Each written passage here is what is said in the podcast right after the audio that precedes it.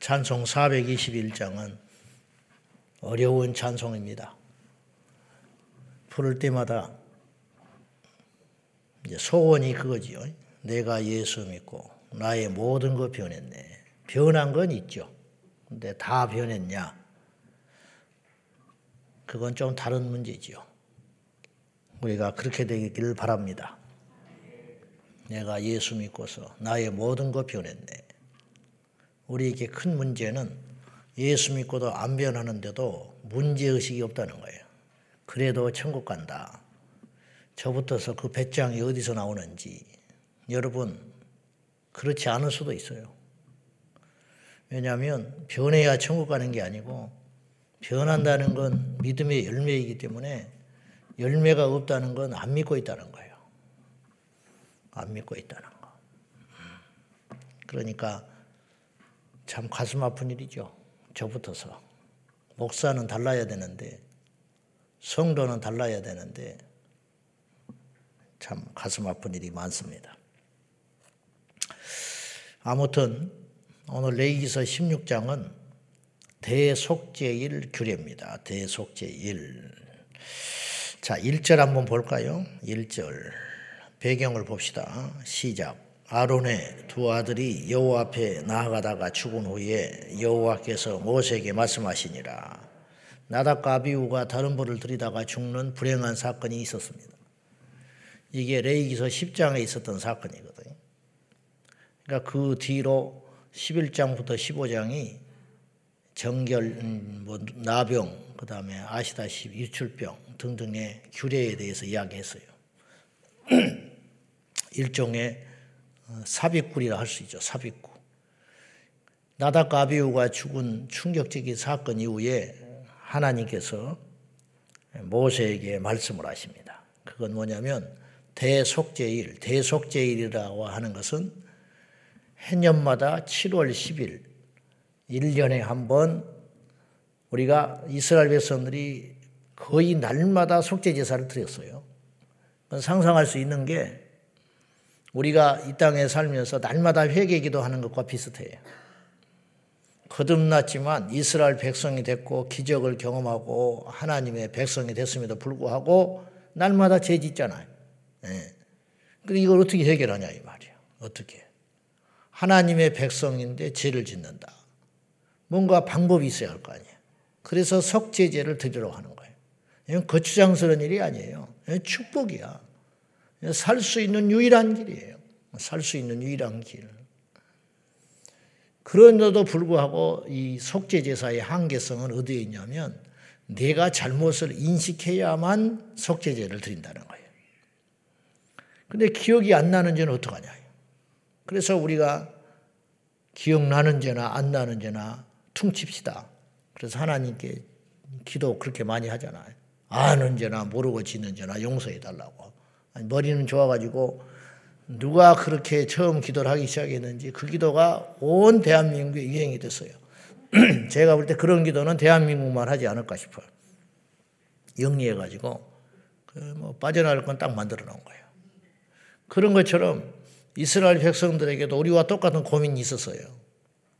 내가 잘못한 것은 최선을 다해서 잘못했다고 느껴지는 건 속죄 제물을 드리지만은 그것도 안 한 사람도 있지만은 내가 기억 안 나는 죄는 어떡하냐는 거예요. 기억이 안 난다고 그 죄가 없어지겠냐. 그래서 하나님도 역시 그 고민을 아시고 어느 한 날을 정해서 이스라엘의 모든 죄를 속량하는 은혜를 베풀어 주마. 이 대속죄이래요. 대속죄 은총이거든요. 엄청난 은혜지요. 그래서 1년에 한 번씩 정리하고 가자. 정리하고. 내가 너의 모든 죄를 탕감해 주마. 그래서 그날 하루만 지성소에 들어올 수 있는 은혜를 베풀어 주신 거예요. 아론이 아론에게 말하기를 그런데 아무 때나 들어오지 마라.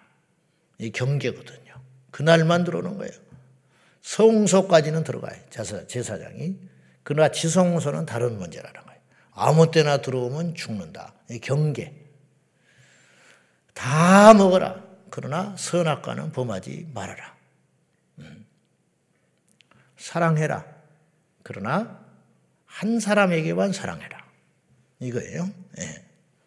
이게 우리 성도의 의무예요. 경계가 왜 필요하냐면 경계가 있어야 안전합니다.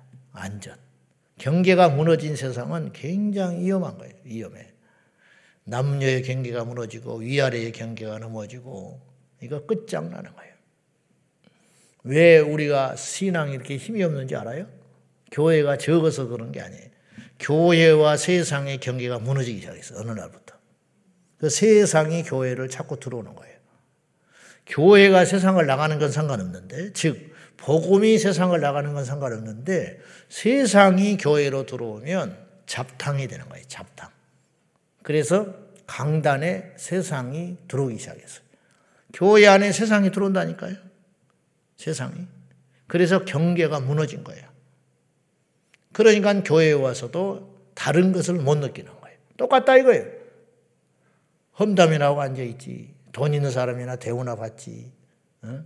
무슨 선거 때만 되면 심지어는 선거 운동이나 하고 돌아다니지. 어? 말이 되냐 이 말이에요. 어? 말이 되냐. 장로 되겠다고 문자 보내고. 그러니까 세상하고 똑같잖아. 목사들이 무슨 교회 정치 에 관여돼 가지고 교회 권력을 탐하기 위해서 이번에 나 회장 찍어달라고 응? 돈을 쓰고 봉투를 주고 선거운동하고 그러니까 기도를 안 하죠. 그러니까 하나님께 나갈 필요가 없죠. 성령이 역사할 일이 없지. 세상 잡탕이 되는 거예요. 세상의 잡탕. 이것이 너무 무서운 일이라는 거예요. 이게 마귀가 하는 짓이에요. 절대로 우리가 다 이미 세상화 됐어요. 아무리 안 걸으려고 그래도 자꾸 이미 배에 구멍이 뚫려가지고 들어와. 그러니까 최대한 우리는 저는 뭐 보수냐 진보냐 그걸 말하는 게 아니에요. 신앙의 보수 진보 그걸 말하는 거예요. 야, 저 목사가 보수, 내 두차 말했어요. 저 목사가 보수적이구나. 아주 그런 식으로 접근하지 말라는 거예요. 그게 아니고 본질에 대한 이야기를 본질. 그걸 꼭 명심하고 우리가 하나님 앞에 온전히 서야 하겠습니다. 경계가 있어야 한다. 아무 때나 들어오지 마라. 아무 때나 들어오면 죽는다 그랬어요. 얼마나 센 말입니까? 그리고 들어오려거든 절차가 있다. 아론, 너도 지성소에 들어오려면 첫 번째 절차, 네 자신을 먼저 깨끗하게 해라. 그랬어요. 음. 속죄 제사를 드리려고 오거든 오려거든 너도 먼저 깨끗하게 해라. 네 자신. 자, 제사장은 특권이 아니에요. 제사장은 누군가 그 역할을 해야 하기 때문에 하나님이 지명한 거예요. 그리고 그걸 유전시켰어요. 그런 것 뿐이지 제사장이라고 해서 거룩하지 않다. 제사장 너도 죄인인 한 존재에 불과하지만 너를 통해서 그 역할을 하게 하는 것 뿐이다. 그러니 너도 성소에 들어올 때 더럽히면 죽는다. 나답과 아비우라고 해서 안 받았잖아요. 여지 없어요. 여지 없어. 특권 의식도 필요 없는 것이고 또 예외도 없어요. 누구든지 예수 믿어야 천국 가요. 누구든지 하나님 앞에 겸손해야 은혜 받는 거예요. 건방을 건방 좀안 돼. 건방을 들면 나는 뭐 예, 아니 절대 그래서는 안 돼. 예배 하나님 앞에는 다 똑같은 거예요. 설교하는 강사나 회중에 앉아 있는 청중이나 똑같은 거예요. 강대상에 올라가 가지고 발이나 개고 앉아 가지고 남들 다 찬송하는데 찬송 안 하고 그거 틀린 거예요. 성도들이 다 찬송하는데 자기는 왜 찬송을 안 해? 자기가 찬송을 받는 거예요? 불현듯 그런 것들이 있더라 이 말이에요. 물론 그러려고 하는 거 아니지. 발을 꼬고 앉아가지고 그건 안 되는 거라는 거예요. 누구도 마찬가지. 대통령 필요 없고 다 마찬가지. 성일청 안 가고 덜렁덜렁 와가지고 오래 예수 믿으니까 그건 틀린 거예요. 오랫동안 수십 년 내가 이 교회를 다녔으니까 뭐 익숙하잖아요. 그건 너무너무 악한 짓이라는 거예요. 그건 벌써 신앙의 자세가 아닌 거예요. 절대로. 누구도 예외 없이 지성소에 들어오려거든. 음, 항상 긴장하고 까딱하면 죽는 거야. 그래서 제사장의 옷에 방울이 달렸다고 그랬어요. 왜 방울이 달렸냐? 소리 안 나면 죽은 거예요. 그리고 들어갈 때 줄 매달아 달고 들어갔어요. 왜냐? 대제사장만 1년에 한 번 들어가는 곳이 대속제일 날 지성소인데 지성소에 갔다가 제사 지도로 갔다가 부정한 마음을 먹는다든지 준비가 안 됐다든지 우복을 제대로 갖춰 있지 않았다든지 몸을 정렬하게 씻지 않았다든지 한 가지 흠이라도 있으면 죽어버리는 거예요. 근데 시체를 데리러 갔다가는 자격 없는 자가 들어가면 죽는 거예요. 그러니 한번 생각해 봐요. 지성소의 대속제의를 기다리고 준비하고 정결하게 하고 나름대로 해서 간 사람도 죽어버렸는데 다른 사람은 얼마나 준비가 안 됐겠냐고. 그러니 그 시체를 가지러 갔다가 그 사람도 같이 죽는 거예요. 그래서 하나님이 줄 매달고 들어가게 했다. 그래서 성소에 가서 줄을 휘장 밖에서 끌어내가지고 시체로 수습해야 하는 그렇게 엄중하고 무서운 것이 그것이다는 거죠. 물론 지금은 은혜의 시대다 어쩌다. 하나님은 변치 않았어요. 기준을 낮춘 적이 없어. 그렇지만 그 기준 위에 하나님께서 우리에게 특별히 베풀어진 선물인데 그 은혜라고 하는 선물이지. 은혜를 만용하지 마라. 은혜를. 한 번 봐줬다고 계속 봐줄 걸로 생각하면 그건 방종이 되고 타락이 되는 거라는 거죠. 물론 하나님 앞에 경직될 필요도 없지요. 경직될 필요도 없지만 요새는 너무 안경직돼서 문제야. 너무 안경직돼서. 예. 신학을 해도 무게가 없어. 음, 아르바이트 하듯이 사역을 해요. 아르바이트 하듯이. 따질 거 다 따져. 이번에 우리 유치원의 교사 이제 뭐 했다 면접을 하는데 했대. 4대 뭐 보험 어쩌고 막 그건 애초에 틀린 거라. 우리 교회 와서 4대 보험을 물어봤다. 그 순간에 끝나는 거예요. 제가 이렇게 이야기해요. 여기는 직장이 아니다. 여기는 유치원 교사 자리가 아니. 그렇다고 해서 우리가 대접을 소홀히 하지는 않아요. 그러면 애들한테 함부로 할까봐 소홀히 하지는 않아. 그러나 자세는 그래서는 안 된다. 여기는 사역의 현장이다. 그러니까 뭐 애들을 돈으로 보지 마라.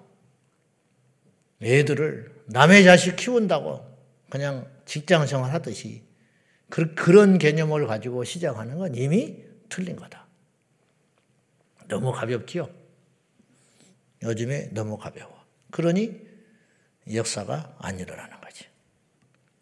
자, 어쨌든, 그리고 속옷이 보이지 않도록, 속살이 보이지 않도록 속바지를 입고, 세마포 옷을 입고, 세마포 관을 쓰고, 세마포 띠를 두고, 몸을 씻고 지성소에 들어가라. 쉬워요? 한번 생각해 봐요. 지금 시간상 다 있지 않지만 그렇게 하라고 했거든요. 광야에서 씻고 가기가 쉬울까? 음? 결코 하나하나가 만만치 않는 거예요. 하나하나. 이걸 차려입고 격식을. 이게 엄청난 시간과 에너지가 필요하고 이미 지성소에 들어가기 전에 다 준비됐어야 돼요. 이게 하나님께 나올 때의 모습이에요. 우리가 그런 자세로만 하나님께 나온다면 내가 볼 때 날마다 불 받을 거예요. 날마다. 날마다 용서받아. 날마다 응답받는다고. 왜 이 귀하고 복된 길을 놔두고 어? 교회를 몇십 년을 다녀도 불도 못 받고 은혜도 못 받고 응답도 못 받고 임재도 못 느끼고 어? 그냥 출근하듯이 왔다 갔다 왔다 갔다 아무 감각이 없이 그러고 가냐 이 말이에요. 너무 아깝잖아. 그걸 교회 탓을 해 자꾸 목사가 은혜가 없다 설교가 약하다 그런 소리 하지 마라. 그런 소리 하지 마. 은혜 받을 사람은 내가 다녀보니까 자기 강원도 산골짜기도 거기도 불 받은 사람이 있더라고. 내 솔직히 이야기해 볼게요. 정말 저런 교회 저런 목회자 밑에서 어떻게 신앙생활을 하나? 근데 가서 보면 거기도 밤새서 기도하는 사람이 있어요. 거기서. 그럼 그 사람이 다른 데서 은혜를 받아가지고 와서 그렇게 불을 지피고 있는 게 아니에요. 그곳에만 다녔어, 그 교회만. 그래도 하나님이 은혜 줄 자는 주더라는 거예요. 강단에 문제가 있는 게 아니에요. 내가 목사라서 변명하는 게 아니에요. 강단에 문제가 있는 게 아니에요. 설교자에게 문제가 있는 게 아니에요. 지성소의 위치나 규모나 건물에 있는 게 아니라고요. 그것에 들어가고 참여하는 제사장의 자세와 마음에 있다 이거예요. 하나님이 이걸 보신다는 음, 이거. 지성소가 거대하고 대단하니까 내가 좀 이번에 정신 차려 가야겠다. 그게 아니잖아. 똑같아 지성소는. 그러나 어떤 사람이 어떤 준비를 하고 어떤 마음으로 들어가느냐에 따라서 그 도속 대속제 일은 판가름 난다 이 말이죠. 그리고 이제 그 유명한 아사셀의 두 염소가 있 아사셀. 이게 엄청난 영적인 비밀이 숨겨져 있어요. 대속제일 날만 행하는 의식이 있는데 염소 두 마리를 제비를 뽑아요. 제비 뽑아. 그래가지고 하나는 여호와 앞에 제사를 드려서 피를 보여 드린다고 속죄 제물로 드렸어요. 이거는 뭐 대속죄일만 있는 게 아니라 항상 그런 식으로 했으니까 그 절차에 따라서 피를 보임으로 자신의 죄를 성량하는 속죄 제사를 드린다는 의미 하나님께 드렸어요. 근데 한 마리 염소를 특이하게도 살려둬요. 제비를 뽑아서 둘 중에 하나 제비 뽑아서 한 마리는 살려라. 이것을 광야로 가가지고 데리고 가서 다시 돌아올 수 없는 먼 거리 돌아와 버리면 안 되니 광야에서 헤매야 돼. 이 염소는 돌아오면 안 돼. 주인에게로 먼 거리로 끌고 가가지고 돌아올 수 없는 시경이 되거든. 그 염소를 접근하기 어려운 땅에 두고도 놔버리라고 그랬어요. 그러니까 이거는 생존을 위해서 놓는 게 아니라 죽어버리라는 거예요. 그러나 놓는 사람이 죽인 게 아니고 광야에서 헤매다가 짐승의 밥이 되든지 즉 누군가의 제물로 바쳐버리는 거예요. 아사셀이 염소로. 아사셀이라는 말은 어떤 뜻이 있냐면은 이런 뜻이 있어요. 내 보내진 염소다. 그런 뜻이 있어요. 내 보내진 염소. 그리고 또 다른 뜻도 있는데 완전한 제거 그런 뜻도 있대요. 두 가지 뜻이 있다는 거예요. 내보내진 염소, 광야로 내보내졌잖아요. 그리고 또 특이하게도 완전한 제거, 뭐요? 뭘 제거한다는 거예요? 이스라엘의 모든 죄를 완전히 제거한다. 그런 뜻이에요. 이 아사셀의 염소는 두 마리 염소는 예수 그리스도를 상징합니다. 네, 너무 놀라운 과학이 숨어져 있는 거예요. 뭐냐? 하나는 여호와 앞에 드렸잖아. 하나는 광야의 주인인 세상의 주인에게 이 아사셀의 염소를 갖다가 바치는 거예요. 광야에서 헤매다가 제물로 죽으라고. 예수님께서 십자가에 죽으신 사건은 두 가지를 충족한 거예요. 첫째는 하나님께 당신의 생명을 드림으로 속죄의 제사가 돼, 제물이 되셨어, 친히. 그래서 세상 죄를 지고 가는 하나님의 어린 양이로다. 그래서 모든 인류의 죄가 이 예수님께로 정가가 된 거예요. 아사살의 염소도 대속죄일 날 이스라엘의 모든 숨겨진 죄, 발견되지 않은 죄, 예, 누구도 의롭다 할 수 없으니까 기억나지 않는 죄, 깨닫지 못한 죄, 또 내가 죄라고 미처 생각하지 못했지만 하나님이 볼 때는 죄인 것 분명히 있을 거 아니에요. 우리와 똑같아. 그것을 이 아사살의 염소에게 정가시켜서 하나님께 속죄 제사를 드림으로 이스라엘의 죄가 용서함 받게 되는 예수 그리스도의 모습과 똑같다는 거죠. 그것과 동시에 세상에 대하여 마귀에 대하여 하나님의 아들 예수께서 죽어주심으로 인하여 마귀에게 하나님과 마귀 사이에서 일종의 거룩한 거래. 그래서 예수님께서 십자가에 죽으실 때 마지막으로 하신 말씀이 테텔레스타이 그랬다는 거예요. 다 이루었다. 이게 이제 아람어인데 그때 당시 경제 언어라는 거예요. 경제 용어. 무슨 뜻이냐? 다 지불했다. 그리고 돌아가셨다는 거예요. 우리 주님께서 테텔레스타이 그리고 돌아가셨다는 거예요. 다 빛을 갚았다. 누구에 대하여? 마귀 원수에 대하여. 됐지? 이 정도면 충분하지. 아무 소리 못하는 거예요. 모든 인류의 죄값보다 예수 그리스도의 흘리신 피 한 방울이 더 가치가 있다 그랬어요. 아멘. 남고도 남아. 우리 인간이 어떤 짓을 했던 간에 지금까지 살아온 셀 수도 없는 수천억의 인구, 여기 지나간 지금까지 6천 년 동안 이 지구상에 머물다 가고 머물다 간 인구의 그가 얼마나 많은지도 몰라요. 그 지금이 80억 정도 된다고 하지 지나간 거쳐간 인구를 따지면 얼마가 되는지도 모르는데 그렇게 많고 많은 인류의 모든 죄를 하나님의 아들 예수께서 치르시기에 당연히 합당하다. 그거 아니에요. 충분한 가치가 있지. 충분한 가치가 있어. 아마 앞으로 이 땅에 태어날 모든 인류의 죄도 속량할 수 있을 만한 가치가 있어요. 그래서 예수 그리스도께서의 흘리신 그 속죄의 제사는 지나간 죄와 현재의 죄와 미래의 나의 죄까지 다 속량하셨다는 말이 무슨 뜻이냐면 앞으로 내가 어떤 짓을 해도 구원받는다 그런 뜻이 아니고 앞으로 우리가 어떠한 죄를 짓는다 할지라도 예수 그리스도께서 2000년 전에 죽어주신 그 십자가의 대속은 능히 그것을 사할 수 있는 가치가 있다. 그런 의미지 제멋대로 살아도 된다. 이제는 구원받았으니까 미래의 죄까지 다 해결에 이미 해놨다. 그런 뜻이 꼭 아니라는 거예요. 이해되시겠죠?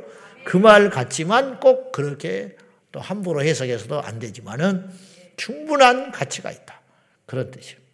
이 광야에 보내진 아사설의 염소는 광야의 신에게 던져진 이 재물로서 이것을 먹고 너는 먹고 떨어져라. 그 소리 아니에요? 그렇듯이 예수님께서 십자가에 죽어주심으로 마귀에게 할 말이 없게 만드는 위대한 거래의 승리다. 그렇게 볼 수 있습니다. 그러므로 이 대속죄일을 통하여 하나님께서 이스라엘에게 해방을 주시고 그리고 정죄에서 노인받게 하시고 다시 시작할 수 있는 은혜를 주시는 놀라운 날. 그러니까 1년 중에 그날이 어떤 의미에서부터 영적으로는 새날이 되는 거예요. 새날. 묵은 모든 지난 1년 동안 괴롭고 정죄하고 그런 거 있잖아요. 혹시 내가 하나님 앞에 최선을 다해서 제사를 드린다고 하고 속죄 제물을 드리고 회개를 했지만 찜찜한 거 있잖아. 그래도 혹시 하나님이 이걸 나한테 대해서 책임을 물으시면 어떠나 이런 것들을 1년에 한 번씩 탁, 탁, 탁 계산하고 넘어가는 그런 은총의 날이라는 거죠. 우리에게는 대속제일이 없지요. 그러나 영적으로 하나님 앞에 언제든지 와라 주님께서. 그리고 예수 그리스도의 속죄의 제사로 인하여 완벽하게 용서해 주신다는 위대한 선언. 그러므로 우리 지난날에 다 죄인이었고 불의한 자였고 악한 자였지만 가장 위대한 인생은 깨닫는 그날에 다시 시작하는 거. 그래서 시편에 의인은 일곱 번 넘어지려니와 일어나거니와 다시 일어나면 돼요. 누가 우리를 정죄합니까? 몇 마디 들었다고 꼬꾸라져 버리고 지난날에 뭘 잘못했다고 꼬꾸라져 버리는 거. 이거 아버지가 볼 때는 못 견디는 거예요. 집에 돌아온 탕자는 그때부터 기죽으면 안 돼. 아버지는 집에 돌아온 탕자를 완전히 용서하셨어요. 근데 그 둘째 탕자는 아버지의 뜻을 모른 채 의기소침하고 뭐 나 같은 것이 살면 뭐하냐 그러고 밥도 안 처먹고 있고 처박혀 앉아서 지방에서 나오지도 않고 집에 들어오긴 했는데 용서의 확신이 없어가지고 사죄받은 확신이 없어가지고 어? 디 가서 혼자 어? 우울증에 걸려가지고 병원이나 왔다 갔다 한다고 그러고 그러면 아버지 속이 어떻겠냐고.